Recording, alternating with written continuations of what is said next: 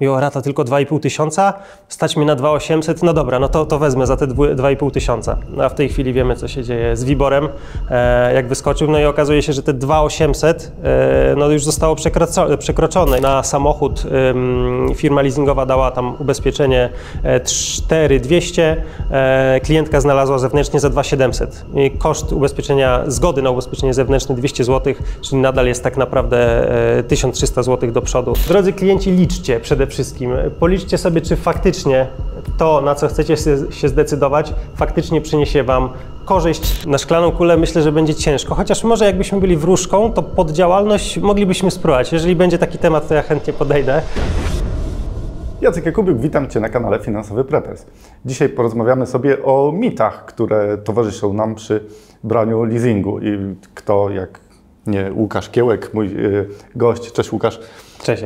Opowie nam o leasingach. On jest specem od leasingów i ja pamiętam takie historie, że moi znajomi, którzy prowadzą firmy, takie jednoosobowe działalności, liczą sobie niektóre rzeczy tak, że skoro kupują coś, no to odliczą sobie jeszcze VAT 19% i praktycznie mają to za połowę ceny. I takie jest myślenie. I jeżeli mają kupić auto do prywatnego użytku, to no leasing przecież to jest świetna rzecz, bo kupują na firmę, odliczają sobie VAT, odliczają sobie te 19%, bo to im wchodzi w koszty, mają bardzo niską ratę i jeszcze dzielą przez połowę, żeby to, pokazując pewnie żonie, żeby to tak transparentnie wyglądało, a kupują sobie to auto, na które ich nie stać najczęściej i później pojawiają się problemy. Jakie takie najczęstsze problemy później z leasingami widzisz u ludzi?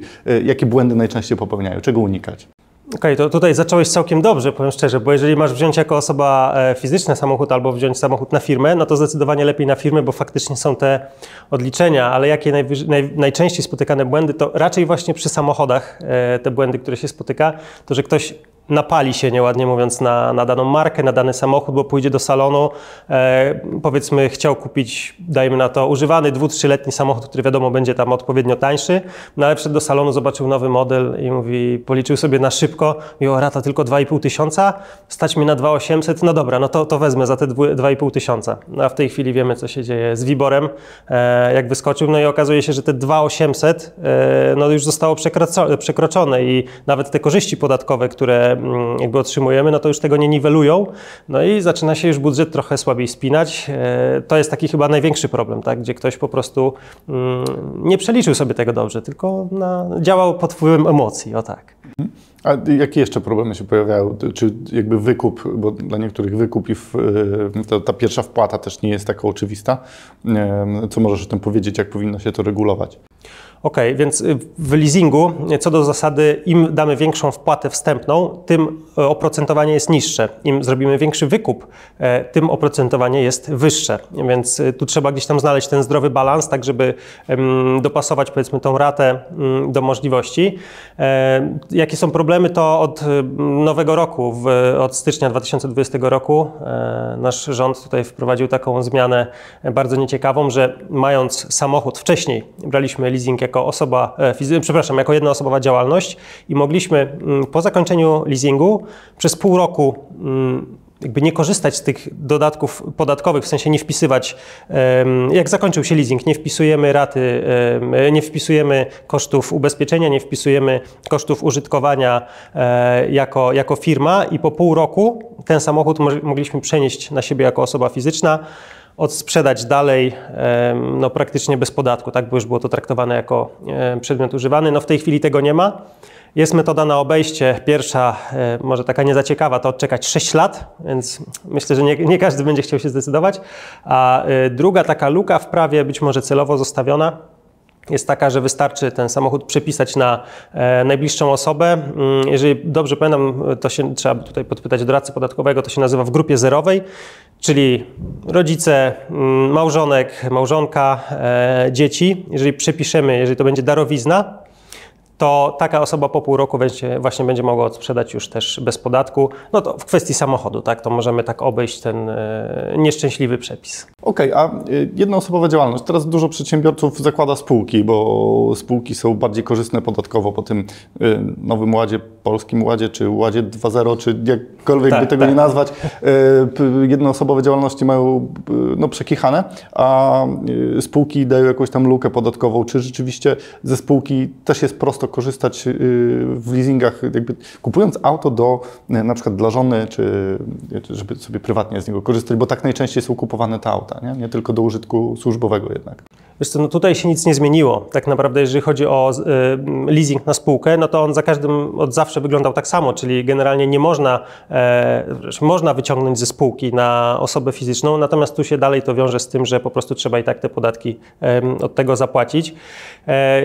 Więc w przypadku spółek to się akurat nie zmieniło. Jest jeszcze jedna ważna rzecz, którą należy pamiętać, o której też nie każdy wie, kto powiedzmy nie miał dłuższy czas do czynienia z leasingiem, bo powiedzmy ktoś raz na 5 lat wymienia auto, więc nie miał potrzeby jakby orientowania się w zmianach przepisów. Jeżeli dobrze pamiętam, 2 lata temu wszedł taki przepis, który ogranicza nam możliwość wpisywania kosztów leasingu auta do 150 000 złotych. W przypadku elektryków jest więcej, 200 czy 225 w tej chwili, nie pamiętam, bo sam osobiście nie jestem fanem elektryków, więc to pewnie dlatego. Natomiast do 150 000 brutto można było swobodnie wpisywać te raty, odliczać od kosztów prowadzenia działalności. I jak się robiło, żeby można było troszeczkę więcej tych kosztów nadrobić, to przykładowo samochód mieliśmy za 250 000, więc robiliśmy leasing na powiedzmy 3 lata, gdzie w ratach było rozpisane te 150 000 i 100 000 wykupu. I wtedy ten wykup liczył się jako osobny zakup, czyli de facto 150 plus 100 kolejne i te 100 można było znowu zrobić refinansowanie, leasing zwrotny, czyli jakby 2 razy można było tak naprawdę ten samochód leasingować. Co za tym idzie, można było faktycznie ominąć ten przepis ograniczający wpisanie do 150 000 złotych. Żeby wyjaśnić pojęcia, leasing to jest na zakup, a leasing zwrotny to jest finansowanie tego, co mamy, czyli pożyczamy coś na to, co jest naszą własnością, zastawiając to, tak? Dokładnie tak. Jak już powiedzieliśmy sobie o wykupie, jest też taki mit, że jeżeli mamy na przykład wykup, dobrze go sobie ustawić na przykład na 1% i może to wykupić osoba fizyczna i stąd jakby można wykupić. Czy to jest prawda? Czy można wykupywać prywatnie od leasingu za tą kwotę wykupu ostatnią, czy musi to zrobić firma, z którą jest podpisana umowa? W przypadku jednoosobowej działalności jest to możliwe, dlatego że jakby prawo zrównuje jednoosobową działalność z majątkiem prywatnym, więc można to zrobić w ten sposób, ale tak jak wspominaliśmy na początku, no w tej chwili trzeba i tak odczekać 6 lat, żeby to odsprzedać dalej, nie podnosząc żadnych takich no, negatywnych skutków podatkowych. A jeżeli chcemy to sprzedać wcześniej, czyli powiedzmy po pół roku, po roku nawet, no to musimy, dalej to jest traktowane jako majątek firmowy, więc de facto musimy to sprzedać jako firma, odprowadzić 19% podatku, plus ewentualnie, jeżeli na fakturę, no to oczywiście też VAT będziemy musieli zapłacić. To jest też ważne odnośnie VAT-u, tutaj wspomnę od razu, bo wiele osób jakby nie ma tej świadomości, że VAT jako koszty, czyli wszystko, co związane z samochodem, który użytkujemy zarówno firmowo, jak i prywatnie, VAT rozliczamy w 50% tylko. Natomiast jak już sprzedajemy ten samochód, no to tutaj już jesteśmy zobowiązani do pełnego VAT-u, 23% musimy oddać później do Urzędu Skarbowego. Okej. Zanim jeszcze przejdziemy do czego można wykorzystać takie narzędzie jak leasing, powiedzmy sobie o tej, wydaje mi się, najczęstszej grupie, czyli przedsiębiorcy jednoosobowej działalności i samochody. Jak kupić taki samochód, jak wybrać leasing, żeby wyszło to nam najkorzystniej? Na co musimy zwracać uwagę? Oprócz tego, że musimy jakby to policzyć, koszty dodatkowe pewnie musimy wziąć pod uwagę, ale gdzie są jeszcze takie kluczki, na które trzeba zwrócić uwagę, żeby to było zrobione ok? Okej, no poruszamy akurat temat samochodów, który ja gdzieś tam mam, można powiedzieć, wątpliwości, w sensie takim, że preferuję zdecydowanie robić leasingi, wspierać przedsiębiorców, którzy kupują różnego rodzaju maszyny, urządzenia. Dlatego, że te zakupy są często dużo bardziej przemyślane. Często to jest tak, że dana maszyna pomaga się rozwijać danemu, powiedzmy, przedsiębiorcy, tak, bo ma jakiś kontrakt, gdzie nie może sobie pozwolić na to, żeby kupić maszynę za gotówkę za 200 000 złotych, ma powiedzmy odłożone 50 000 złotych, no i leasingiem może się wesprzeć, gdzie po prostu będzie zarabiał na tą ratę i jeszcze mu zostanie. Natomiast jeżeli chodzi o samochody, to taka moja rada, przede wszystkim nie, właśnie tutaj wracam do tego nieładnego słowa, nie napalać się. Że nie tak, że idziemy do salonu, zobaczymy nowy model i gdzieś tam ledwo nam starczy na ten model, ale jest nowy i w ogóle super, będzie go łatwiej później sprzedać. Obecnie sytuację na rynku mamy taką i wiele wskazuje na to, że ona się jeszcze utrzyma jakieś 2-3 lata, że każdy samochód jest łatwo sprzedać, po prostu samochodów brakuje na rynku, więc może lepiej przemyśleć, wziąć ten samochód 2-3-letni za odpowiednio niższą kwotę, wrzucić to sobie w finansowanie, bo też koszt leasingu nie będzie dużo droższy dla samochodu 2-3-letni. Oczywiście na te najnowsze samochody, na nowe samochody salonu najczęściej to finansowanie jest dużo niższe, ale jeżeli to będzie różnica 1%, a samochód jest 30% tańszy, no to nadal jesteśmy do przodu i tak jak mówię, bez problemu na pewno ten samochód za parę lat sprzedamy, bo mamy, można powiedzieć, kryzys, tak, na rynku samochodów osobowych zwłaszcza. No wiesz, morale też są ważne, bo niektórzy potrzebują... Prowadzenie przedsiębiorstwa to jest taka duża samodyscyplina, że trzeba się wziąć do pracy, a jak wiesz, masz takie widmo długów, które cię gonią, to może to motywuje niektórych i jednak te Porsche jest po coś, bo po pierwsze podnosi morale, a po drugie dodaje motywacji, ale tak całkiem poważnie, czy leasing ma jakąś alternatywę, która jest sensowna i w jakichś przypadkach powinniśmy to rozważyć? Jeżeli mówimy o alternatywach, to dla mnie osobiście jedyną alternatywą jest zakup za gotówkę, tak? Więc jeżeli kogoś stać na to, bo powiedzmy ma 200 000, a chce kupić samochód za 100 000, to faktycznie nie ma sensu brać leasingu, bo wiadomo, za leasing trzeba troszeczkę nadpłacić. To już lepiej kupić za gotówkę za te 100 000. No, alternatywą jest tutaj kredyt. Jeżeli chodzi o same koszty kredytu, no to on jest jednak droższy, tak? Będzie suma summarum, jak podliczymy wszystkie koszty, no to kredyt będzie droższy, dlatego że nawet tak na szybko, prosta taka kalkulacja. W tej chwili, jeżeli chodzi o kredyt, no to jest pewnie około 11-12% w skali roku, a leasing to jest tak naprawdę niecałe 5% w skali roku, nawet przy tym Wiborze takim wysokim, który mamy, więc to jest taka tutaj przewaga wprost finansowa. No, przewagą kredytu jest to, że w zasadzie możemy zrobić z tym, co chcemy, tak? Jeżeli będziemy chcieli wykupić, to w dowolnym momencie wykupujemy i nie płacimy za te odsetki niewykorzystane. Z leasingiem troszeczkę jest tutaj problem. Samochód możemy najwcześniej wykupić po 2 latach od rozpoczęcia umowy. Gdybyśmy chcieli to zrobić wcześniej, no to po pierwsze będziemy to musieli zrobić za aktualną cenę rynkową samochodu, czyli najczęściej to będzie więcej niż saldo, które nam pozostało do spłaty. A druga kwestia jest taka, że co do zasady powinniśmy oddać wszystkie te korzyści podatkowe, które zyskaliśmy dzięki ratom. Czyli przykładowo, dzięki temu, że płaciliśmy ratę przez rok, zyskaliśmy powiedzmy 10 000 złotych na podatku dochodowym, no to powinniśmy te 10 000 złotych do Urzędu Skarbowego oddać, jeżeli chcielibyśmy wcześniej zakończyć umowę leasingową. W takiej sytuacji, jeżeli ktoś powiedzmy nie radzi sobie w danym momencie z płatnością raty, no to jakby dwie tutaj drogi zawsze wskazuję klientom. Pierwsza to poszukać cesji, czyli oddać na kogoś ten samochód czy maszynę. No, ale jeżeli klient mówi, że no nie ma takiej możliwości, bo to jest faktycznie jego narzędzie do pracy, nie może sobie pozwolić na to, żeby oddać, bo nie będzie miał czym wykonywać pracy, no to druga opcja jest taka, żeby zgłosić się po restrukturyzację. Czyli wracamy do firmy leasingowej i mówimy, że okej, no jakby nie spina nam się teraz, że ta rata jest troszeczkę za duża. Czy byłaby szansa, żeby rozłożyć po prostu na dłuższy okres finansowania? Czy powiedzmy wzięliśmy leasing na 3 lata i rata jest tak, jak powiedzmy zostawmy te 2500 złotych, już nam się budżet nie spina na te 2500, więc zgłaszamy się po to, żeby zamiast 3 lat rozłożyć na 5 i ta rata automatycznie spadnie powiedzmy do 2000 i to już będzie akceptowalny budżet, akceptowalna rata, którą dana firma może udźwignąć. Od razu też wspomnę, że jeżeli chodzi o restrukturyzację, to tylko w ramach danej firmy leasingowej nie ma możliwości, tak jak w kredycie, przenoszenia leasingów z firmy do firmy. Tego na ten moment nikt nie robi. Jeżeli jakaś firma leasingowa faktycznie coś takiego robi, to ja chętnie z nią podejmę współpracę, jeżeli ktoś taką zna. Trzeba było zrobić wykup i później ją ewentualnie zwrotnie zleasingować. Tak, dokładnie. A czy najem jest jakąś alternatywą długoterminową? Powiem szczerze, no ja nie jestem zwolennikiem najmu długoterminowego. Jest firma, z którą współpracuję, bo wiem, że to jest potrzebne, bo jest jakaś grupa klientów, która faktycznie z tego korzysta, jest im ten produkt potrzebny i wygodny dla nich to jest, więc też mam taką alternatywę. Natomiast ja mam dużo wątpliwości, jeżeli chodzi o najem, bo po pierwsze, mamy w tej chwili właśnie słabą sytuację, jeżeli chodzi o auta. Więc może dojść do sytuacji, w której powiedzmy wzięliśmy najem na 2 lata bez możliwości wykupu na koniec. Mijają 2 lata, przychodzimy do salonu, a salon mówi, że no drogi kliencie, my takiego samochodu w Twoim budżecie dla Twoich potrzeb aktualnie nie mamy. Możemy zaproponować coś na przykład 50 000 droższego. No to już jesteśmy w tym momencie najczęściej bez samochodu, tak? Musimy szukać, a jeżeli to jest nasze narzędzie pracy, nie znajdziemy samochodu przez 2-3 tygodnie, no to jest duży potencjał na to, że gdzieś tam biznes zacznie nam kuleć. To jest jedna sprawa, dlaczego nie jestem zwolennikiem najmu.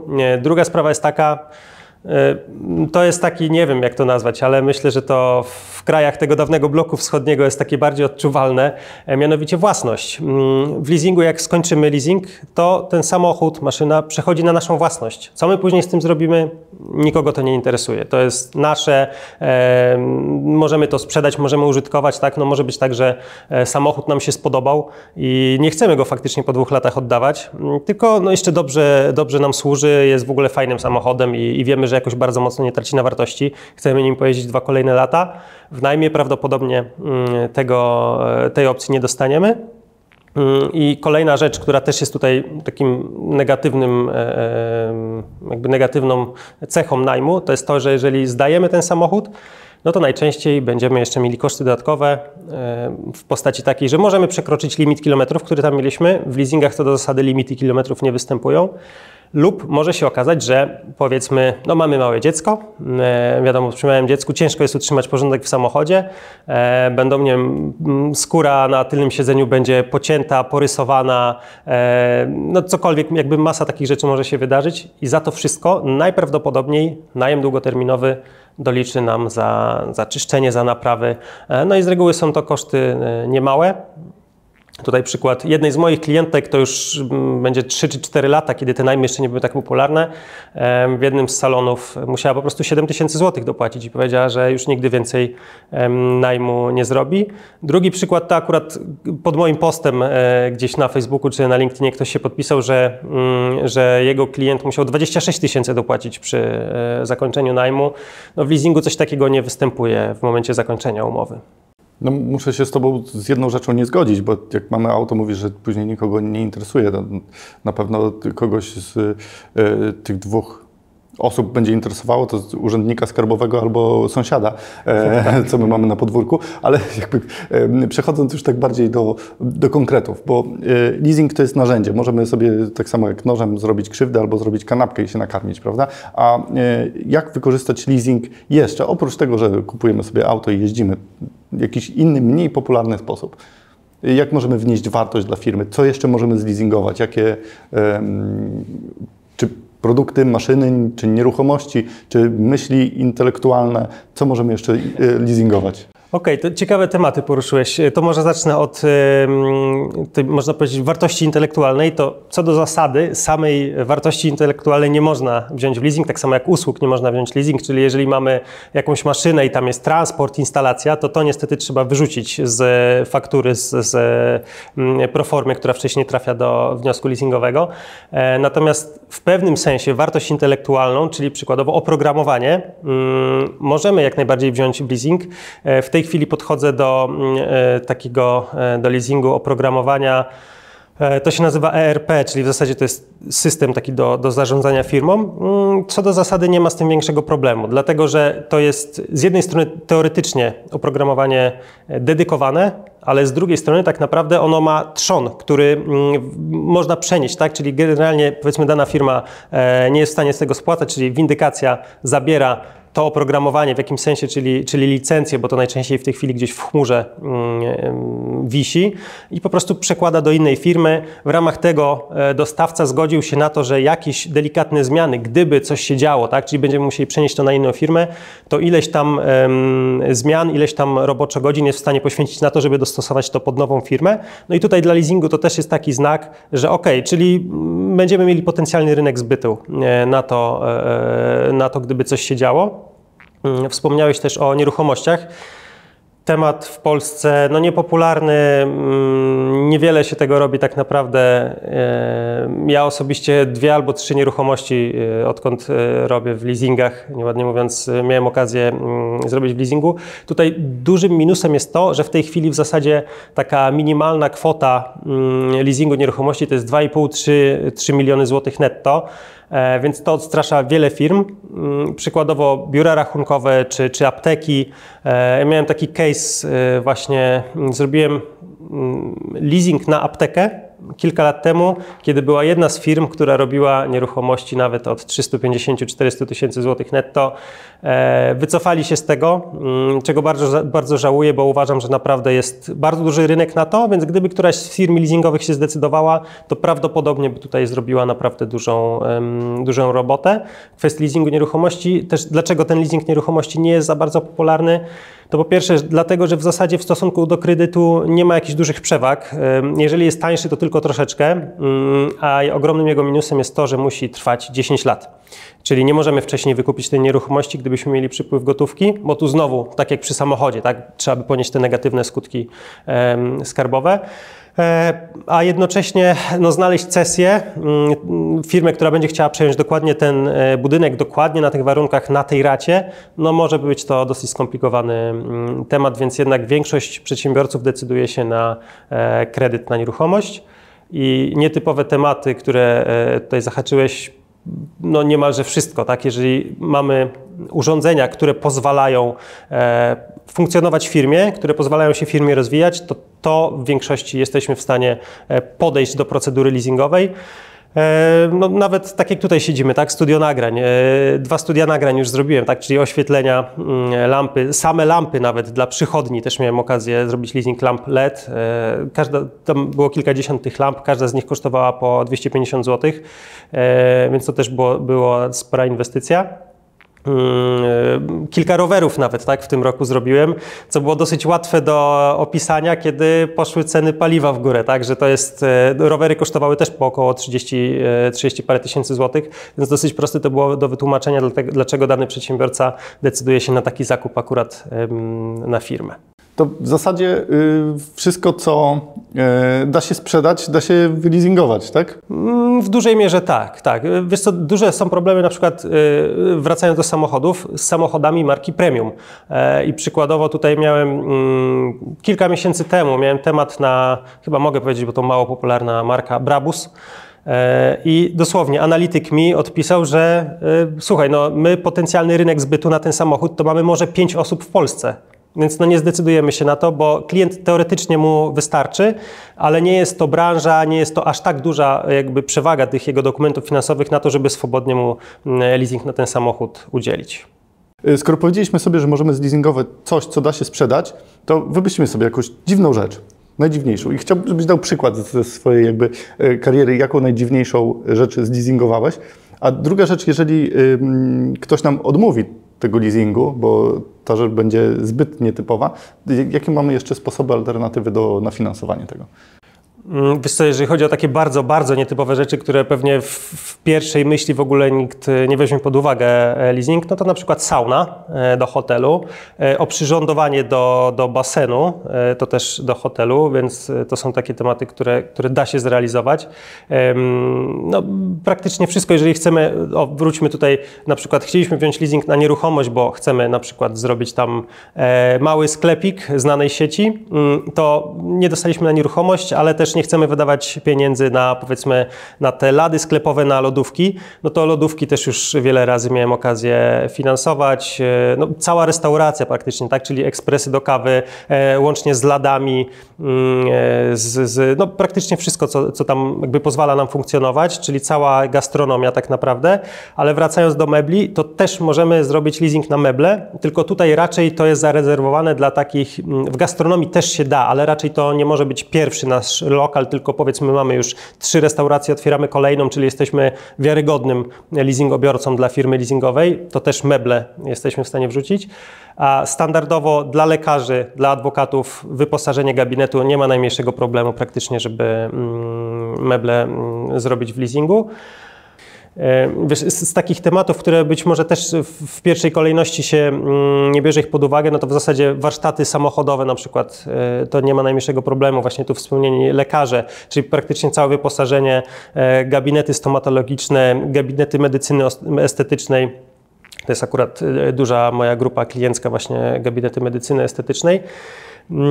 z jeszcze takich nietypowych przedmiotów, to można maszyny takie, które powiedzmy trochę wolniej się starzeją, czyli na przykład maszyny poligraficzne, no to jesteśmy w stanie nawet kilkunastoletnie, czy maszyny budowlane kilkunasto, czy wręcz kilkudziesięcioletnie, bo miałem okazję też dwudziestoparoletnie maszyny budowlane robić w leasingu. Z tym nie ma jakby większego problemu, może inaczej. Jest problem w tym sensie, że nie każda firma jest w stanie do tego podejść, ale z drugiej strony nie można też od razu zakładać, że tego się nie da zrobić. I tutaj no właśnie wróćmy do tego, że maszyny budowlane z reguły kosztują rzadko kiedy 10, raczej 100 tysięcy złotych, więc niekoniecznie dana firma może chcieć taką gotówkę od razu wykładać. Tutaj warto wesprzeć się leasingiem, wkładając powiedzmy 20% wartości, a resztę rozkładając na raty, czyli automatycznie wykonując dany kontrakt. Praktycznie ten kontrakt nam wtedy spłaca tą maszynę. Na koniec mamy już maszynę, która może dla nas, że tak powiem, pracować już tylko generując zyski, a nie podnosząc większych kosztów. Okej, a wracając do tej alternatywy, jeżeli jesteśmy na przykład takim doradcą inwestycyjnym i potrzebujemy nowej szklanej kuli, bo stara nam nie działa, bo Sasin nam popsuł WIG przez projekt ustawy, to jakie mamy alternatywy? Nie dostaliśmy na to leasingu, co możemy jeszcze zrobić? Na szklaną kulę myślę, że będzie ciężko, chociaż może jakbyśmy byli wróżką, to poddziałalność moglibyśmy spróbować. Jeżeli będzie taki temat, to ja chętnie podejdę, ale już komputery, no to wszystko jak najbardziej w tej chwili też jakby jedna z sieci, to ja akurat nie obsługuję, ale mogę pochwalić, bo paru moich klientów brało leasing w jednej z sieci sprzedającej właśnie IT i naprawdę super szybko to działa, 2-3 godziny i wychodzimy z nowym sprzętem.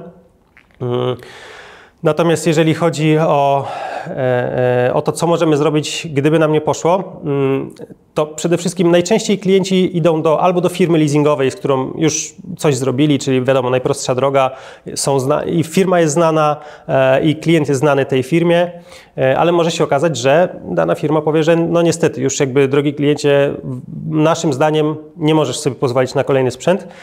Duża część klientów po prostu rezygnuje i okej, jeżeli to był taki wcześniej wspomniany zakup, bo mamy takie tak zwane widzimisię, no to może faktycznie dobrze z tego zrezygnować. Natomiast jeżeli dany klient wie, i tu mam też case dosłownie sprzed miesiąca, klient, który ma franczyzy 3 różnych firm, czyli można powiedzieć dywersyfikuje. Wszystko jest tak około gastronomiczne, ale każdy z tych franczyz jest to zupełnie inna działka.